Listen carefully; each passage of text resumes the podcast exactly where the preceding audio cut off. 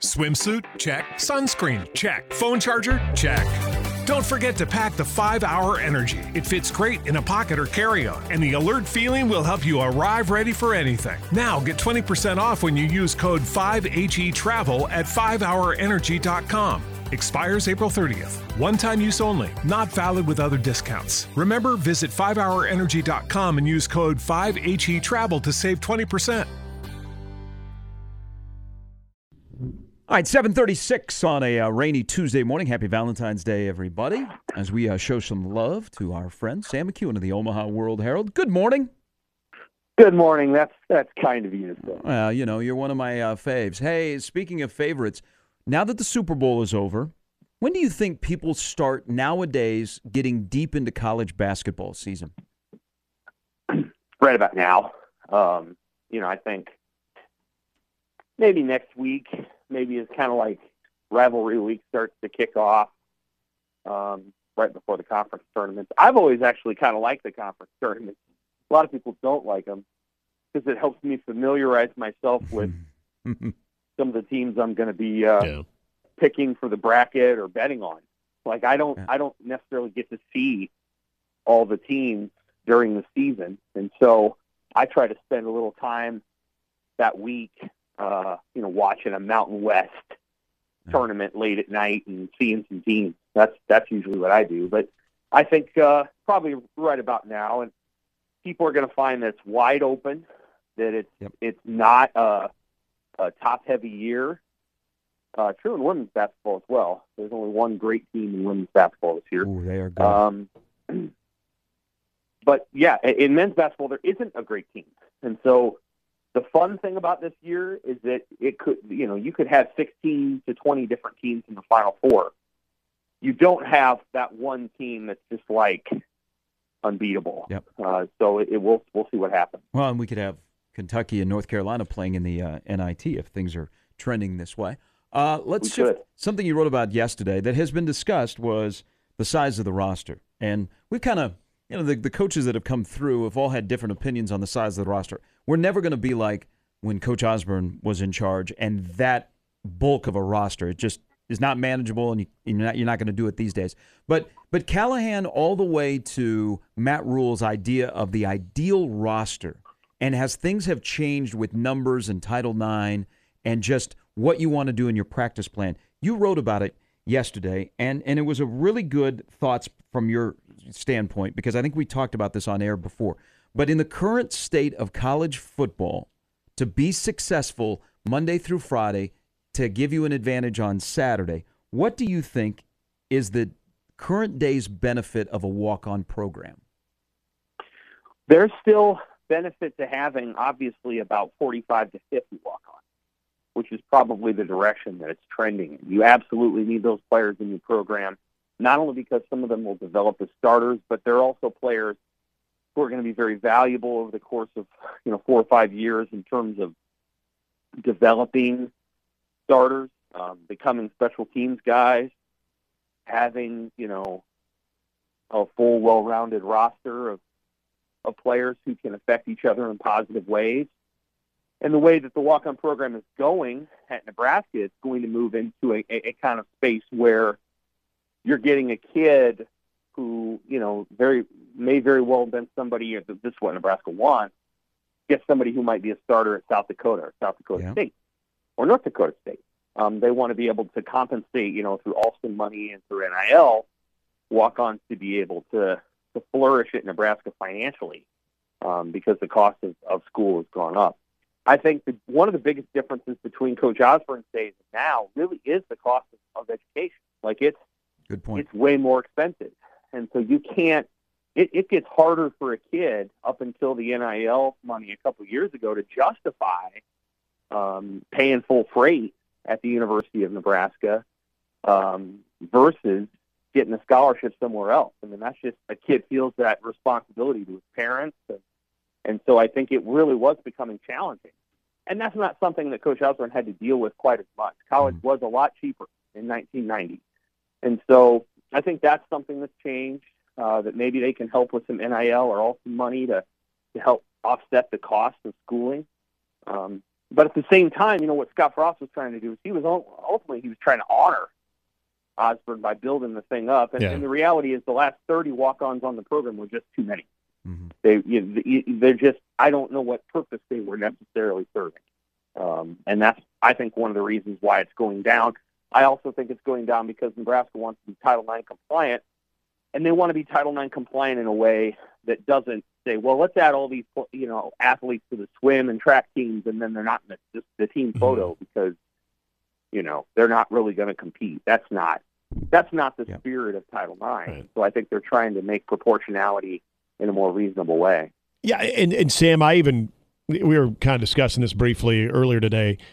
At what point – and you mentioned like the last thirty – walk-ons, at what point where you kind of look at this as a coach and say, hey, less is more when it comes to, especially given coaches in a position that Matt Rhule are in where they really want to develop. So you're taking the group that you have with the walk-ons and maybe a smaller group than what we've seen before, and you're maximizing their reps, where those guys are getting the most opportunity to develop, to where you get so many walk-ons where what are you able to really develop when they're just not that many reps and that much development to go around?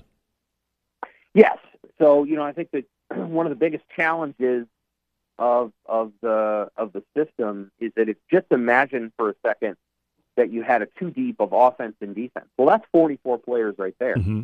That's that's a two deep, and then you have forty-four more mm-hmm. who might be working with the backups. Well, that's eighty-eight. You're at eighty-eight players. Right. They had another seventy players mm-hmm. on this. And again, that last thirty, I think it just makes it hard.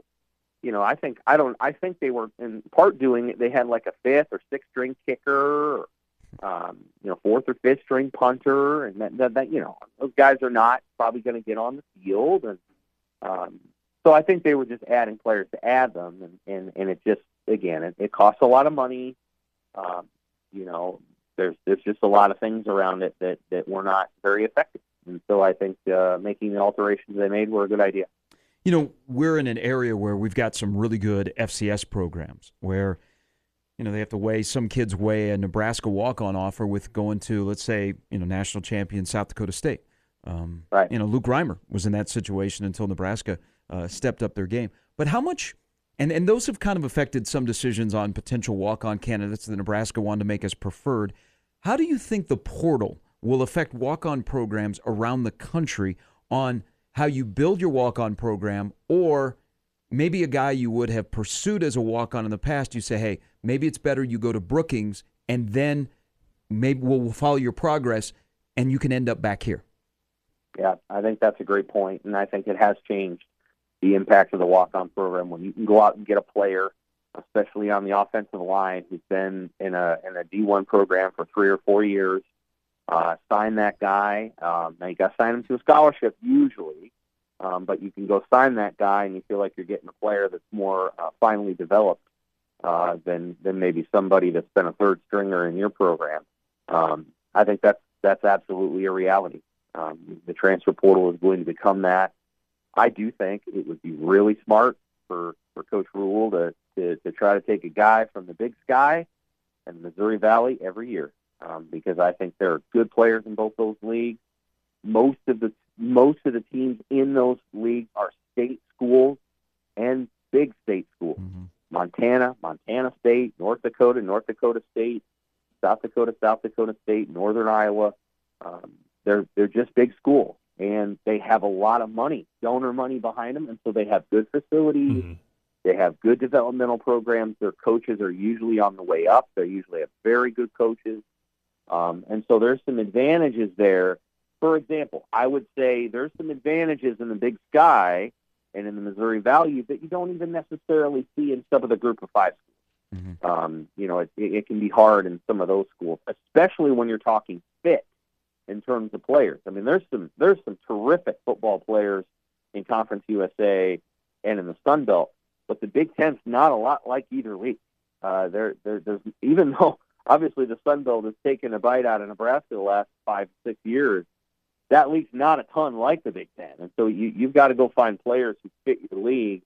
And I think the Big Sky and the Missouri Valley is a good way of doing that because a lot of those teams are like the Big Well, and Sam, we've seen uh, you bring up the Big Sky. We've seen some players come out uh, that worked for Nebraska when it comes to wide receiver. We've seen special teams. You know, when you do think of going that route, and maybe this is where you know you do scale back on that more of a traditional walk-on sense, but kind of like what Sharpie brought up about you know using the transfer portal as sort of additional resources with the walk-on. Is there? Do you kind of look at a certain position group where you feel like you can bring those guys in? Because I, I, I continue to think of offensive line and trying to build depth and having the, again, going back to that word reps, having those guys where they had a lot of quality reps at their previous stop, that that's a, an area where maybe they're not coming in ready to start, but those are guys that can build a lot of depth around the trenches. Maybe. I actually think the best place for, for transfer portal, is you, you we've already seen it, is you can go get a receiver mm-hmm. or a D B and then who can help you.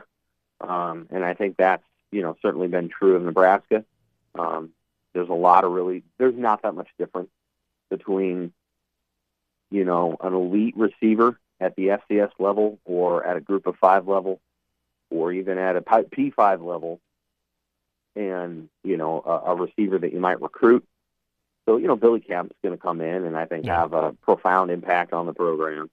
Um, that would be, you know, one of the names that you would you would initially think of. I think with the offensive line, now they got they got Ben Scott for the one year from Arizona State, and that that's good. I I think there's a relationship that he has with the Raiola family that made that happen. I think it's very, very hard to get great offensive linemen out of the portal unless you're willing to pay pony up the money uh, or you've got a really good program. And we saw Nebraska lose out on a guy that they recruited very well in uh, A J Cornelius, who went to Oregon, and then Walter Rouse flipped from Nebraska to Oklahoma.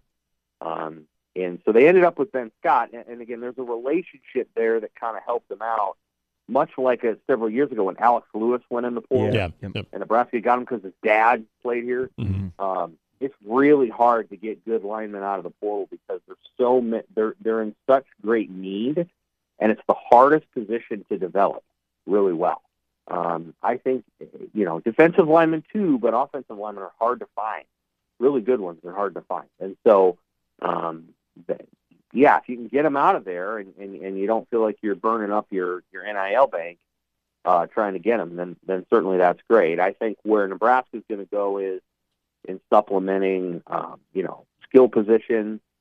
And then this it's it's an experiment, and we can talk about this more another time.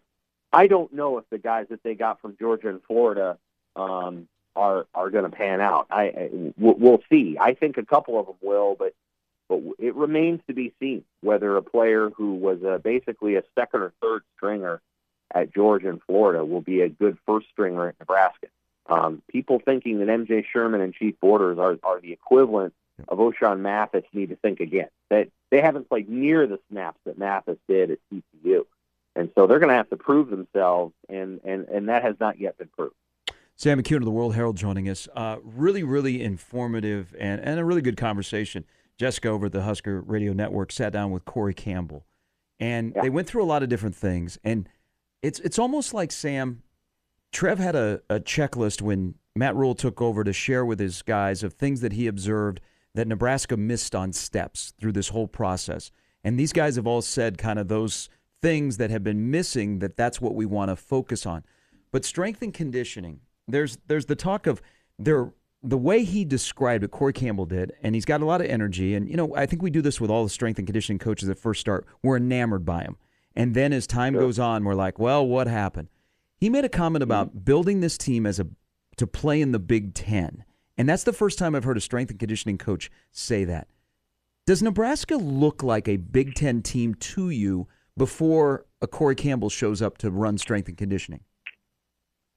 In a lot of ways, they, they grew into that. Um, I think they were they, they were a big enough team, I think, by the time that, that Zach Duvall left in terms of mm-hmm. – size of linemen. Um, I think Matt Rhule wants them to be even bigger. So I think if you you talk to Matt, I think you'll sense that he wants a really big offensive line, maybe maybe Minnesota big, um, and then he wants to be able to play defense with with big guys, but also with guys that you can move around and and, and do some multi-positional things with.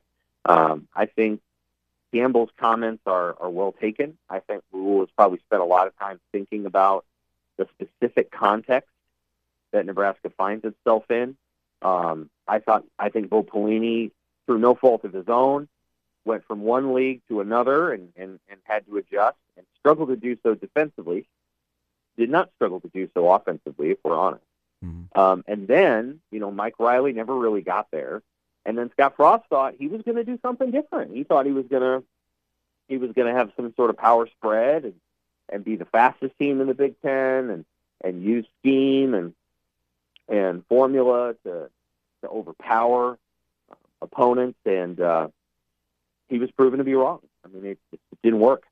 Um, and so, you know, Nebraska hired kind of a scheme and a, an approach, and it, it didn't work. And, and now I think Rhule's going to be a lot more intentional about, okay, so how do we win games in this specific context? Mm-hmm. And how do we win games against these specific teams? And he's got a challenge, too. Nobody ever gets it easy in this league. He's got a very specific context this year. Then that context may change. And you may be very quickly in a situation where you're no longer having to worry about how you beat Minnesota every year, right, or how yeah. you beat Wisconsin. You may be in a you may be in a context where you have to beat, you know, a menu of teams that, okay, how do you beat Maryland, and how do you beat Michigan, and how do you beat Penn State, and how do you beat U C L A? And these teams are different. You know, like they're not going to be the same as as as Minnesota and Wisconsin. I mean, Maryland's kind of a spread team. Penn State can do some of the power stuff, but they've got better athletes. Mm-hmm. Um, so there's a lot of different pieces in there that'll be challenging for Rhule, but but I appreciated what Campbell had to say. Um, I think they're trying to go about it in an intentional way. Uh, I think they will learn pretty quickly uh, that there's, it's not easy to win games in this league. It's not always about quarterback play. A lot of times it's about how well your defense can play and how they can get the opponent off the field. And, and then you've got to find a way to, to, to win games by three to seven points, and that's not always that's not always a walk in the park. Um, so yeah, they've they've got their work cut out for them. What I would say about strength and conditioning, and I you know I mean look at me, I don't know that much about it, huh. But I thought Nebraska's strength was okay. I felt like its movement skills need to get a little mm-hmm. better. Yep. I think they need to get a little bit more explosive, because I thought Nebraska wasn't as explosive a team as as you would want it to be uh, along the line of scrimmage and even among some of the skill players. So um, I think uh, I think explosiveness is something that I'll be looking for with this new group. Yeah, I, I latched onto the word uh, fluidity is what it seemed like Nebraska yeah. would would would look good coming off the bus, so to speak, but then as the season went along, they would lose that uh, fluidity. The all-bus team. I, I agree with you. He he's got a challenge, but it just. You know, it's it. I'm always fascinated to hear initial reaction from coaches, and I, and I think they're they're they're playing the long game. Doesn't it appear to you, like from Matt Rhule to the strength and conditioning coach, anybody else that has talked publicly, they are playing the long game. We all want it to happen quick and pop, but these guys are talking, hey, in three to four years, we want guys to look like this. So they're saying we're going to be here for a while, and we're not going to skip anything. So then when we get to year three and four. This is rolling, and we're not looking back. Yep, I I totally agree with you, and that's where I'm at. I don't know that all the media will be there. I think that there's just a natural inclination once the summer comes around that suddenly you think the team can win eight or nine games. I think there is a huge rebuilding project to do here. It won't be easy. I do think Rhule's well-positioned because of the way he is and his ability to maybe manage a whole bunch of different details, but you know, as you grow older in life, this doesn't have necessarily to do with football for you. You just learn the complications of life and the crap that slows you down. And, you know, moving slows you down. And, and you know, complications at work or complications with your kid's school slow you down in life. Nebraska's going to go through a massive transition with Matt Rhule. They're going to switch out a bunch of roster guys who have to leave because they're on scholarship and they're way over. They're going to move into a new building, and that always takes time. Don't pretend that it doesn't. They're going to move into a new building. They're going to learn the league for the first time. Then the league's going to change, and the schedules are going to be mm-hmm. different after one year of being in the league. And then they're and then let's say they get the quarterback of their dream, and they just might. That's a change. because once you bring in the number one player in the country, who you are as a program changes, whether yeah. anybody wants to yeah. say that or not. Once you bring in the number one quarterback in the country, if Nebraska's able to do that, then you reorient how you think about your offense because you have this superstar talent. All of those things are going to take time to work through and think about. Nothing is easy from here on out for Nebraska football. If they if they get it done and they win eight, nine games a year, it will be because of incredible work, incredible intelligence, and a little luck. Nothing will be easy. I agree. Sam, we appreciate it. Thank you for your time. We'll talk to you next week. Take care. That's uh, Sam McKewon. Um, referenced Dylan Raiola, who Mike Schaefer, Cristobal. That. Yeah. I love Schaefer on uh, Friday. Dylan Raiola remains number one in the uh, rivals rankings for twenty twenty-four. Uh, all right. We'll take a break. Come back. And next hour, Ed Service is going to join us. Baseball is back. Hey, we're not putting Ed on second base as we reach the no. third hour of the show. I actually like it. Do you? I, I was wondering. and I know I'm in the minority. I know I I'm supposed to be old school. But I, I I like it. I don't detest it. The now going to be permanent where in extra innings in Major League Baseball, you put the runner on second base. Yeah, the pandemic got us this. I didn't think it would stick. A lot of talk to a lot of general managers. They'll they detest it. I'm I'm okay with it. I'm okay with it. I'm not. It's, just, it's a little old school, new school conversation. Yeah, what you guys all should be worried about is you're about to see a blank show in spring training with some of the rule changes in baseball, whether it be shifting or the mm-hmm. pitch clock. Yeah. Just prepare yourself. Yeah. Now, in the World Baseball Classic, they are not using these rules. Right. But in spring training, it's going to be a nightmare to begin. Okay, yep. It's going to be ugly to begin. Those are the rules that people should be focusing more on instead of the extra inning, quote-unquote, ghost runner. I don't know, man. I, I'm supposed to be old school, right? I'm supposed to hate it? I actually You're don't. not supposed to. I don't would. mind it. I don't mind it. I'm open-minded when it comes to the sport that I probably love the most. But this one, to me, is it has been unnecessary. The inconsistency of the regular season to the postseason, of having it in the regular season and not in the postseason. Like, we do it in football. We do it in the N F L with I, overtime rules. Right, but uh, and I'm not a fan of that, to be totally honest. I just I like consistency, and this there are things that I feel like in like for for instance the pitch clock. I at first I did not think I would like it, and you get to a point where you don't notice it, and so that's that was one where I'm like, yeah, you know what, I, I can I can resist it a little bit. Then I see it play. I'm like, okay, I don't notice it. I'm I'm okay with it. This one I've seen again, and it through its sample size now, where I'm like, it to me is unnecessary. Now I would have liked to see it start in the twelfth inning instead of right away. But here we go. We got a sense of urgency. Now Let's see, go. Now see, go. I could be on board with that. Because yeah, a lot of games, a lot of games don't go past eleven, eleven, right. eleventh inning. But here's my thing: pitching has changed, rules have changed, how pitchers are used. I don't want to see the catcher pitching. Right. Okay. I don't want to see yeah, the right that. fielder yeah, throwing a forty-six mile an hour knuckleball right. or an ephus pitch. I get that. I, I'm I'm with you there, and I could be talked into. All right, once we get even get to the eleventh. You know, you give one, you know, the tenth inning of normal baseball rules. You don't have ghost runner or beer league softball rules. And then you implement the runner in scoring position going further. I just, and then to not have it in the postseason, I just, I don't like it. So Ed will not have a, uh, a comment on the uh, new rules as they will not be in place for Big East baseball. Uh, but Coach will join us coming up at uh, eight thirty. They open up at McNeese State this uh, weekend, with a lot of depth on the mound. That'll be uh, a familiar theme for Creighton this year.